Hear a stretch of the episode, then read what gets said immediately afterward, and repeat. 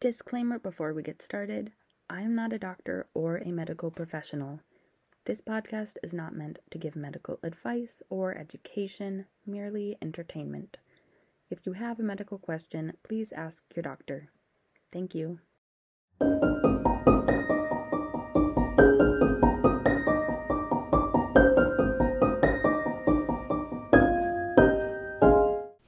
Hello, friends. Welcome to Crocheting Through Medical History. I'm Maria, here to crochet and talk about medical history. Today, we are drinking coffee. Yum yum, am I right? And we're also crocheting the first ring to our Stegosaurus. Oh, hi. This chair is really not it. Do we think I can remember these instructions? Okay, help me remember. Seven, and then a decrease. And then 14, and then a decrease. I can do that. I can do that. Today, we are reading an article about cavities because I recently had a filling for the second cavity I've had in my life. Thanks, Lyme disease.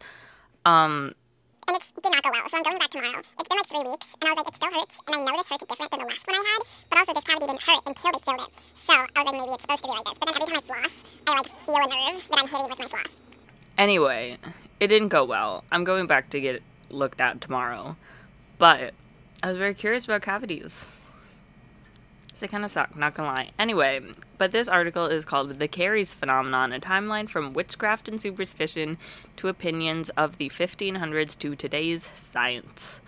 And it is in the International Journal of Dentistry. Oh, I forgot to crochet. Oh no. I need to blow my nose, but I don't want to get up. We also, so it's like 100 degrees out, right? And our air conditioning wasn't working. So my wonderful husband and his boss installed a new air conditioning a few days ago. So hopefully you can't hear it too much because it kind of runs like right over our room. So, this historical treatise follows the documented timeline of tooth decay in today's understanding, treatment, and teaching of caries technology. Uh, caries are cavities, in case we missed that. Caries have been attributed to many different causes for several millennia. However, only since the late 1900s has research revealed its complex, multifactorial nature. European writers of the 1600s to 1700s held views that general health, mechanical injuries, trauma, and sudden temperature changes all caused caries, holding a common belief that decay was due to chemical agents, faulty saliva, and food particles. Until the early 1800s, most writers believed the caries was due to inflammation by surrounding a diseased alveolar bone. 1, 2, 3, 4, 5, 6, 7, 8, 9, 10, 11, 12, 13, 14. Y'all, that was perfect. Today's science has demonstrated that caries is caused by indigenous oral microorganisms becoming a, dynam- a dynamic biofilm that, in the presence of fermentable sugars, produce organic acids capable of dissolving inorganic enamel and dentin, followed by the proteolytic destruction of collagen, leaving soft infected dentin. As bacteria enter the pulp, infection follows. I feel like I should find a picture of a tooth and put it up for that sentence. I will do that. If you're listening, I hope you understand teeth. The human tooth is unique tissue composite of soft and mineralized tissues. Enamel is the hardest non-vital mineralized tissue. Dentin is the hardest vital tissue, and the pulp is a specialized connective tissue, lined by dedicated end-stage odontoblasts that produce dentin. Why is my nose running? Hold, please. I need to blow my nose, but I don't want to get up. Enamel is the hardest non vital mineralized tissue. Dentin is the hardest vital tissue, and the pulp is a specialized connective tissue. Pulp chamber. Specialized connective tissue lined by dedicated end stage odontoblasts that produce dentin throughout the life of the tooth, in which the pulp chamber becomes smaller over time. Each tooth is composed of unique regional diversity in anatomy, anatomy, chemistry, sensory, sensory physiological, sensory physiology, and mineral and organic components that constantly change throughout life. The interested reader is referred to Ten Cate's text for a comprehensive review of oral facial development, maturation, and growth. Caries is a common human disease that only attacks vital teeth in an environment under certain oral conditions. Conversely, caries does not infect a tooth once the host is dead. Studies by 19th century clinicians such as Doctors Abbott, Black, Leon Williams, Webb, Miller, and Dexter suggested a bacterial etiology to dental caries. This paper considers the caries literature and analyzes its timeline. Erudite articles by Mandel, Newbrun, Nikiforuk, Tanzer, and Zero have discussed human caries from antiquity to today. 20th century scientists have clarified the intriguing complexity of the caries mosaic as an infectious disease. The dental community realizes that the failure of the patient to remove or disrupt dental plaque biofilms or minimize frequent consumption of dietary sugars permits cariogenic bacteria to establish a dominant parasitic community. Guys, my math didn't add up. Oh, because I was that's embarrassing. Okay, so I've doing I've been doing uh, 14 and then decrease. I've been supposed to be doing 15 and decrease. Want some frogging ASMR?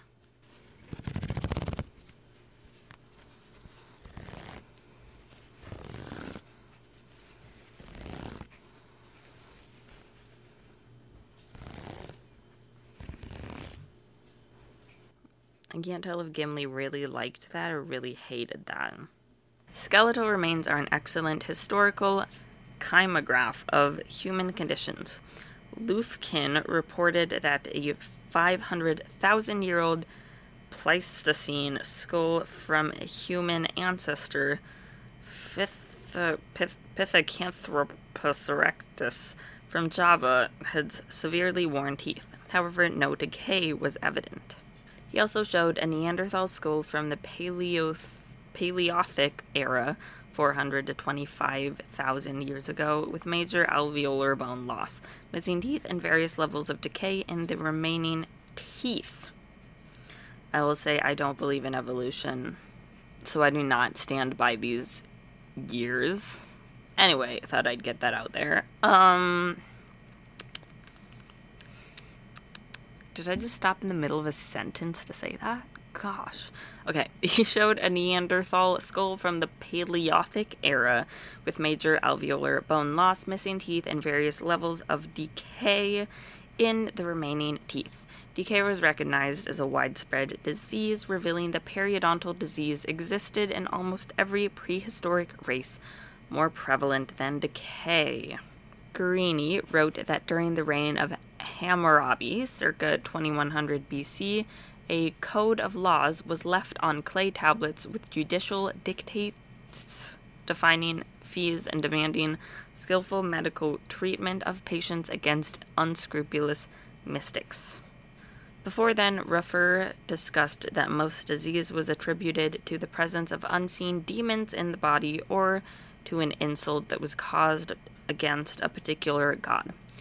Cuneiform tablets from that age served as a medical reference that defined special incantations to request the Babylonian god E to get hold of the worm and pull it from the offending tooth.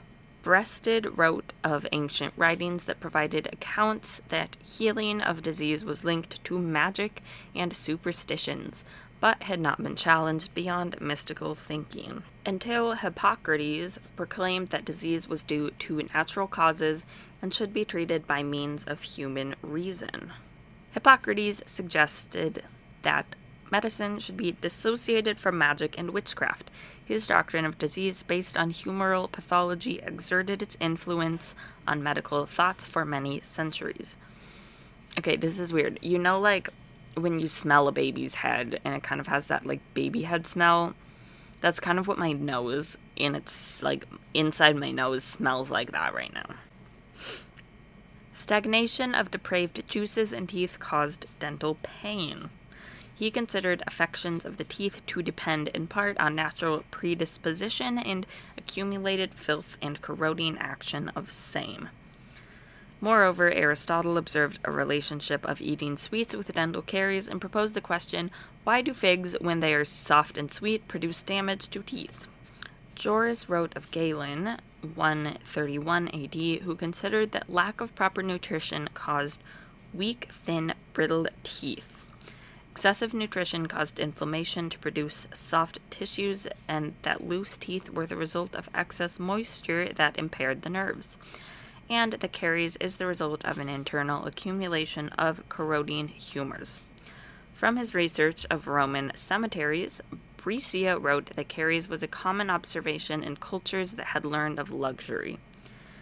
The early Roman society had elevated the Druid priesthood as a guiding influence over the health of the general population, including treatment of diseases like toothache. That was it, that was on a list.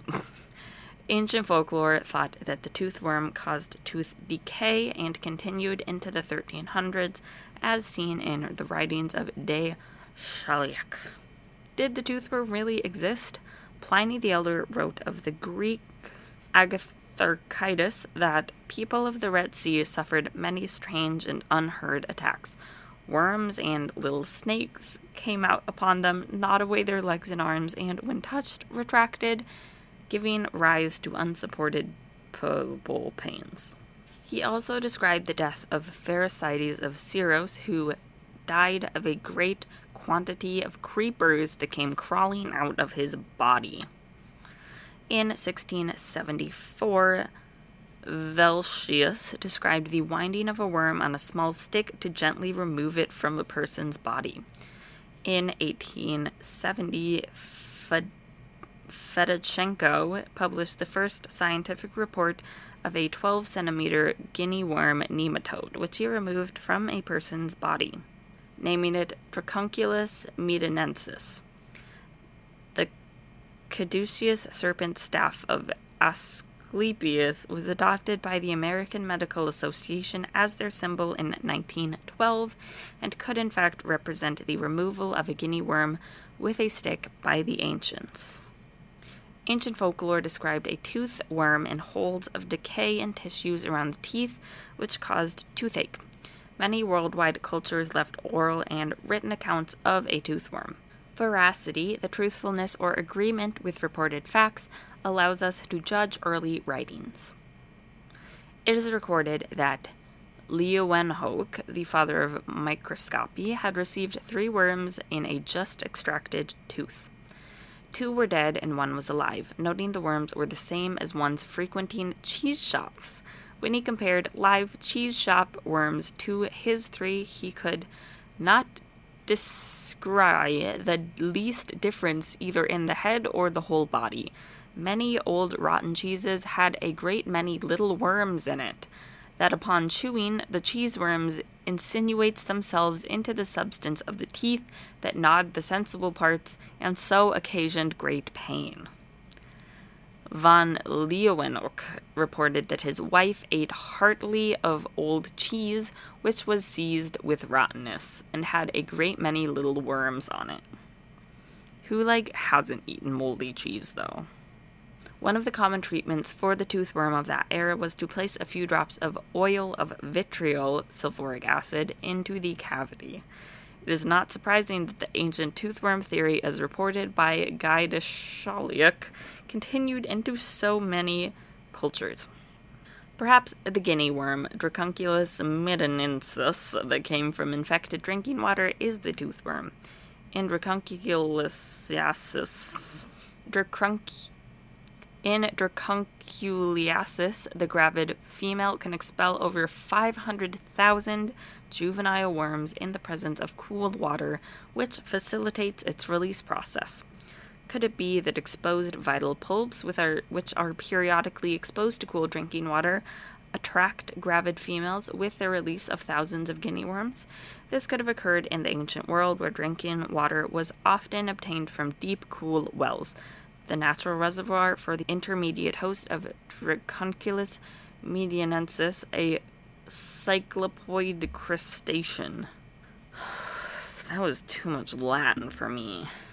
The Frenchman Paré, 1510 to 1590, is credited to have almost single handedly elevated the respect of the dentist to a position of valued recognition in the public eyes. Paré moved away from the toothworm theory, declaring that a toothache was due to internal forces of hot or cold humors that resulted in caries. He stated that teeth organs alter the manner of bones, suffer inflammation, and quickly suppurate to become rotten, hence the concept of inflammation from within the tooth. Kirk wrote that Pierre Fauchard discredited the toothworm theory and was one of the first to prefer the more technical term of caries, which he thought was caused by a tumor of osseous fibers that displaced parts of the teeth, causing its destruction. Lufkin discussed the writings of Bourdet and Jourdain, who preferred the term dental gangrene to caries. Lufkin wrote that the common thought of many in the 1700s was that tooth decay was caused by the death of bone and soft tissue from around or within the teeth. Hunter of London expressed dissatisfaction with the term caries and preferred the term mortification, and held to the concept of the inflammation theory from internal decay, but he did not offer an alternative opinion of any substance. In 1806, Fox was among the first of his contemporaries to use the term dental caries. The common thought was that caries was the result of inflammation of the lining membrane, membrana eboris, along the pulp dentin wall, which penetrated from the inner pulp outwards. The collective theory of many writers of the time was that nutritive factors from surrounding tissues and the pulp were simply withheld. The pulp died, and the decomposed caries proceeded through the dentin to the outer enamel surface. In 1831, Bell of England adhered to the concept of inner inflammation, but he felt caries had a hereditary factor. He preferred the term dental gangrene to decay or caries, thinking that gangrene was a consequence of thermal changes, cold to hot, which immediately penetrated to the enamel dentin junction, resulting in decay. Bell wrote that when dental gangrene first occurred in the bone surrounding the tooth, necrosis resulting in gangrene of the pulp, resulting in its destruction, and then penetrated through the dentin and eventually to the enamel. In 1825, Koecker emigrated from Germany to America and became a prominent practicing clinician in New York. He then moved to England in 1832, where he assembled his clinical observations and published his own theory of decay. Koecker held similar opinions to Hunter and Fox, who felt that decay was due to changes in the tooth temperature that caused inflammation. However, Koecker differed sharply with them, noting from his clinical observations that decay first began on the outer enamel surface and then penetrated to the enamel dentin junction and invaded the tubules to eventually infect the pulp tissues. In the late 1700s into the early 1800s, a number of colleagues from different countries, using histological preparation and stain techniques, made parallel observations that caries was caused by external chemical agents. Professor Harris of Baltimore, Maryland, Robertson of England, Hope of Edinburgh, and Doctors Westcott and Dalrymple had collectively studied histological preparations of extracted human teeth and noted the caries could not have been caused by the mechanism of internal inflammation or from physiological changes inside the tooth. Their collective observations reported that decay was caused from outside the tooth. Robertson opined in 1835 the caries was caused by chemical disintegration of the tooth, denouncing the theory of inflammation from inside the tooth. He postulated that gastric acids acted upon particles of food lodged in pits and fissures and began their destruction. A parallel publication by Rognard of Paris in 1838 noted the caries began on the tooth surface where its effects were first seen. Rognard's clinical observations demonstrated that when extracted, non carious teeth were fixed in place of missing human teeth, caries occurred in the pits and fissures of the fixed tooth within a few weeks. Abbott described enamel caries in its earliest stage as a chemical process that dissolved the minerals that caused the breaking apart of crystals, followed by the organization of a protoplasmic mass that invaded the dentin. Abbott wrote the caries consisted of chemical demineralization and the dissolution of dentin into a glue giving basis substance around and between the tubules that breaks apart into medullary elements associated with secondary formations of micrococci and leptothrix. Desirabode, the surgeon dentist to the king, differed with the period's collective writings on inflammation. He designated seven varieties of decay that were based on age, color, texture, damage, and other effects. During those years, a great deal of confusion surrounded the idea that caries was the cause of mingling of gastric acids with mouth fluids. Consequently, many simply preferred to adhere to the chemical theory. Dr. Black was one of the first academics to assemble the complete pieces of the puzzle regarding the cause of caries. Several factors played to Black's favor. He had access to the current literature, plus his personal research and clinical observations gave him a unique perspective on the available written data of the day. Black wrote that tooth caries could occur when mouth fluids were habitually acidic or alkaline, and that initiation of caries was directly dependent upon lodging of food particles and gelatinous debris, plaque, at irregular pits and fissures of the tooth, followed by the fermentation of the debris and the production of acids that began the demineralization process. It should be noted that for centuries, vintners had used fermentation technology to make wine, but the science of fermentation was unknown regarding the cause of dental caries. It seemed Harris, Robertson, Rognard, and others had simply failed to grasp the full meaning of the relationship of caries to fermentation. In 1840, the theory of fermentation had been fully explained by von Liebig, an unlikely non dental scientist whose chemistry research was first presented as an oral report to the British Association for the Advancement of Science, with their full acceptance.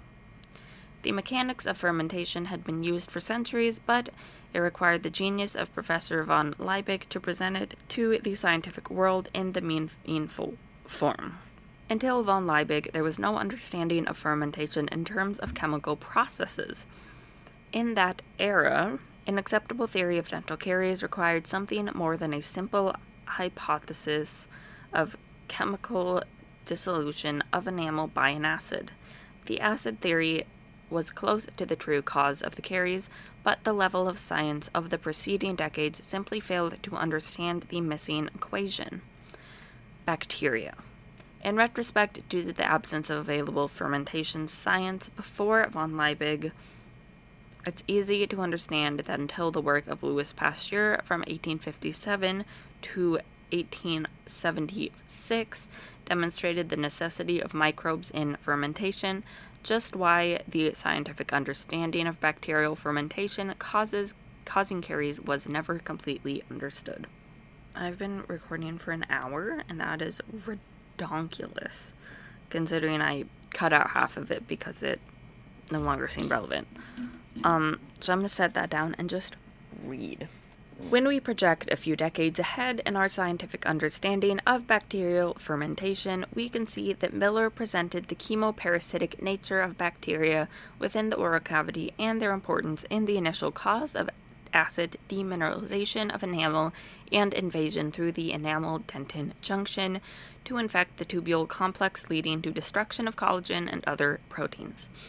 It seems the actual person who might be credited with actually first describing the exact science of caries may be left to other writers. It simply appears that its discovery was a collective effort by several individuals. The dentist microscopist Tomes had written in 1848 from his clinical observation the beginnings of caries. The dentine at this point of incipient disintegration becomes hypersensitive, and not just a few patients complain when parts are disturbed by the contact of foreign bodies. The dentinal tubule complex contained a life force by which the dentin was able to build a barrier against the process of disintegration, and that dentine is possessed of vitality, and that vitality must have lost been lost before caries began, and once the dentin vitality was lost in a specific area or localized point, gelatin was left to undergo gradual decomposition favored by the heat and moisture of the mouth. When Tomes applied litmus paper to the cavity of a carious tooth, it always gave a strong acid reaction that demonstrated the destruction of the mineral portions of enamel and dentin. Professor Black wrote that the 1878 studies of Lieber and Rottenstein discussed that decay was a consequence of bacteria and their capacity to promote fermentation. Black showed that by treating decayed human dentin with iodine solutions, the underlying tubules showed a violet color, indicative of bacterial glycogen. He concluded that the tubules were filled with bacteria. In their haste to report their observations, Lieber and Rottenstein indicated that the fungus Leptothrix buccalis was constant in the production of caries. Their observations were important to Miller as he understood the difficulties others had to contend with, but were of little use to understand the fermentation of bacteria and the cause of caries. In the late 1870s, Lieber and Rottenstein showed the presence of bacteria in the tubules causing carious dentin, making a profound impact on the dental profession. Mills and Underwood of London used the techniques of Koch to verify the work of Lieber and Rottenstein. A series of sterile flask experiments showed that tooth demineralization was due to acid secreted by bacteria. However, they could not accept the chemical theory of caries from acid demineralization of dentin under aseptic situations, as they placed a tooth in a closed flask with malic and butyric acid with human saliva in a meat suspension under aseptic conditions, and no caries developed. Finding uniform demineralization on all tooth surfaces, which did not resemble naturally occurring human caries, which was known to be more localized. In his small Berlin laboratory that he shared with Robert Koch, Miller observed certain bacteria could convert starch by ptyalin amylase to form sugar that was fermented to lactic acid. Miller cited the work of Mills and Underwood, who wrote that caries was most likely decalcification as a consequence of acid secreted by oral bacteria. Miller's experiments supported studies that implicated caries due to the corrosive action of lactic acid from bacteria that demineralized the mineral of enamel and dentin. In hindsight, it seems that Miller's failure to recognize the true relationship of plaque bacteria to localized dental caries may have been due to his lack of clinical experience compared to that of Black. Professor Black strikes an important point in his discussion that must have come to him as a eureka moment. He wrote in his 1884 paper, Formations of Poisons by Microorganisms, quote, that fermentation is the result of a life processes of certain forms of microorganisms may now be accepted as a truism and will not be argued, unquote. He realized that fermentation was a chemical process and that a number of substances may be formed naturally by true processes. Having read Miller's publications and studies, Black wrote, What is called fermentations by an organized fermentable agent is but the first step in true fermentation. Until that time, Miller's observations of fermentation had been mainly to study the digested agent, dentin, by lactic acid. Miller had asked of the microorganisms of decay, what is its food, and in what chemical form is it delivered back after having served the purpose of an organism? It now seems that Black was able to piece together the complex puzzle of the cause of human caries by his own and other colleagues' research data. Professor Davis wrote in his textbook that most rapid caries was of a light or white color and that the hypersensitive nature of this substrate is very high, whereas moderately colored yellow and brown varieties are less sensitive and that the darker brown to black that represents the slow progressing form is much less sensitive when compared to normal. Davis identified two levels of carious dentin a superficial zone, located towards the oral surface and called infected dentin, was caused by the action of lactic acid and proteases from certain bacteria that led a, left a soft, leathery substrate. The deeper zone located toward the pulp was called affected dentin, often referred to as secondary caries, being composed of fewer bacteria and demineralized dentin.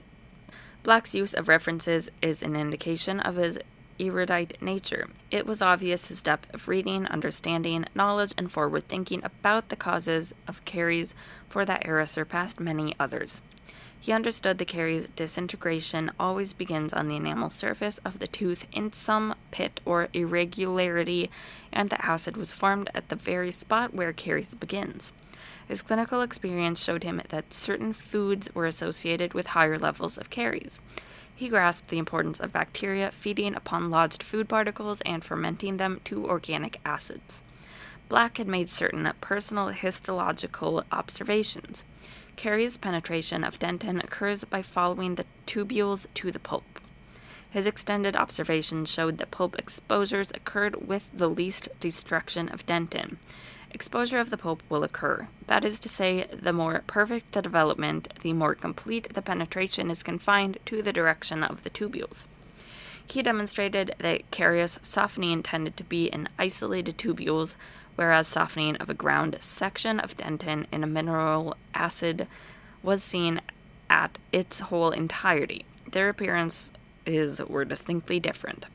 Black also observed that the initial carious invasion, the internal diameter of the tubules became enlarged, and using an aniline dye stain, he demonstrated the tubules were occupied with bacteria. Regarding enamel caries, Black's laboratory studies demonstrated that enamel rods fell apart at the periphery and not in the rod center. His 1884 article summarized many of previous observations. Decay of the tooth is certainly a specific disease, running a specific course and evidently arising from a specific cause. But this cause is not yet certainly known. While there is no decay without the presence of an acid, there is not necessarily decay because of the presence of an acid. It's important to realize that J. Leon Williams, a colleague of J.V. Black, also observed dental caries as an in situ phenomenon in teeth associated with an overlying thick felt like mass of acid forming microorganisms, otherwise known as dental plaque. I'm gonna go steal Gimli.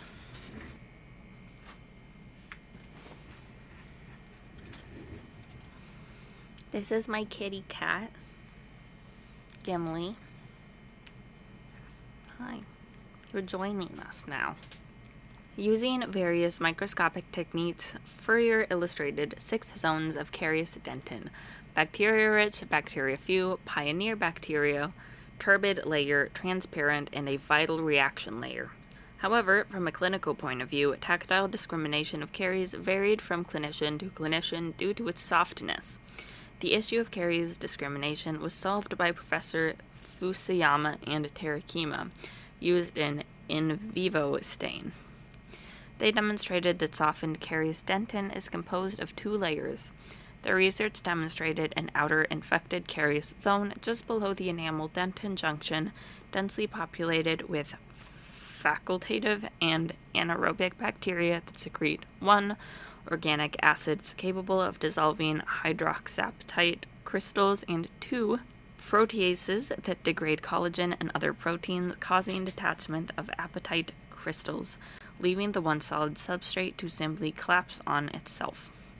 This outer infected caries is completely dead, with no capacity to register any sensitivity to tactile or thermal stimuli, and is not physiologically capable of remineralization. This fact makes its removal clinically painless as no anesthesia is necessary. The deeper affected carious dentin is generally 1,000 to 2,500. Mm, this is really testing my brain. Um, micrometers? Microns. Micrometers. okay.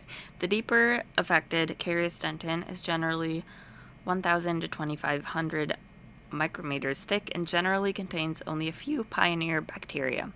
It is somewhat softened due to organic acids dissolving the mineral rich crystals without proteases, damaging the organic proteins. This deeper carious zone is vital with a sensory capacity to respond to various stimuli. Once the clinician reaches this vital layer with minimally invasive instrumentation, they realize when to stop instrumentation as the underlying affected tubule complex is physiologically capable of remineralization with crystals that fill the lumen of dentinal tubes, tubules to become sclerotic. Importantly, the application of these principles has evolved into the therapeutic use of indirect pulp capping and stepwise excavation.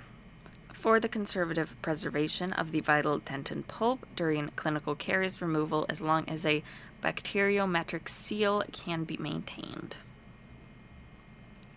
An ounce of prevention is worth a pound of cure. This expression from Benjamin Franklin means it is better to avoid problems in the first place rather than trying to fix them once they arise. In a 1886 lecture of students, G.V. Black stated, quote, The day is surely coming, and perhaps within the lifetime of you young men before me, when we will be engaged in practicing preventative rather than reparative dentistry. We wonder what Black would think if he realized that most of today's dental schools throughout the world still teach a restorative focused curriculum rather than a series of preventative courses. Since the 1790s, what? Since the 1970s, our profession has witnessed the introduction of caries detectors, acid etchants, glass ionomers, and composites that seem more suited to minimal intervention than Black's extension for prevention concepts of amalgam placement. Gotta say, I think the rest of the healthcare world should um, put more weight on that saying. The addition of fluoride to public water has proved effective to reduce caries in human dentitions. Post developmental use of fluoride is known to cause a significant reduction in caries through topical interaction with surface enamel and dentin throughout life. Other measures have shown that an alteration or reduction of dietary sugars also results in a major decrease of caries in experimental animal models and humans. It is interesting to pause and reflect on dental research since mid 1800. Once caries was known to begin on the external tooth surface and proceed inwards, the dental profession gained recognition amongst the worldwide populace. As the science of caries prevailed, the toothworm faded into oblivion. New devices and technologies emerged in parallel fashion and became used in the laboratories of clinicians who were researching for answers to the biology of the tooth and caries. Gimli's making little biscuits. North American notables such as Harris, Black, Webb, Williams, and Miller all shared very common childhood experiences. They were not born of nobility or gentry, but grew up in humble rural surroundings and learned of life by spending long hours in the pursuit of nature. American cultural history records that almost every home contained the popular textbook of the day of Comstock's philosophy for family reading and group discussions after dinner time in the evening.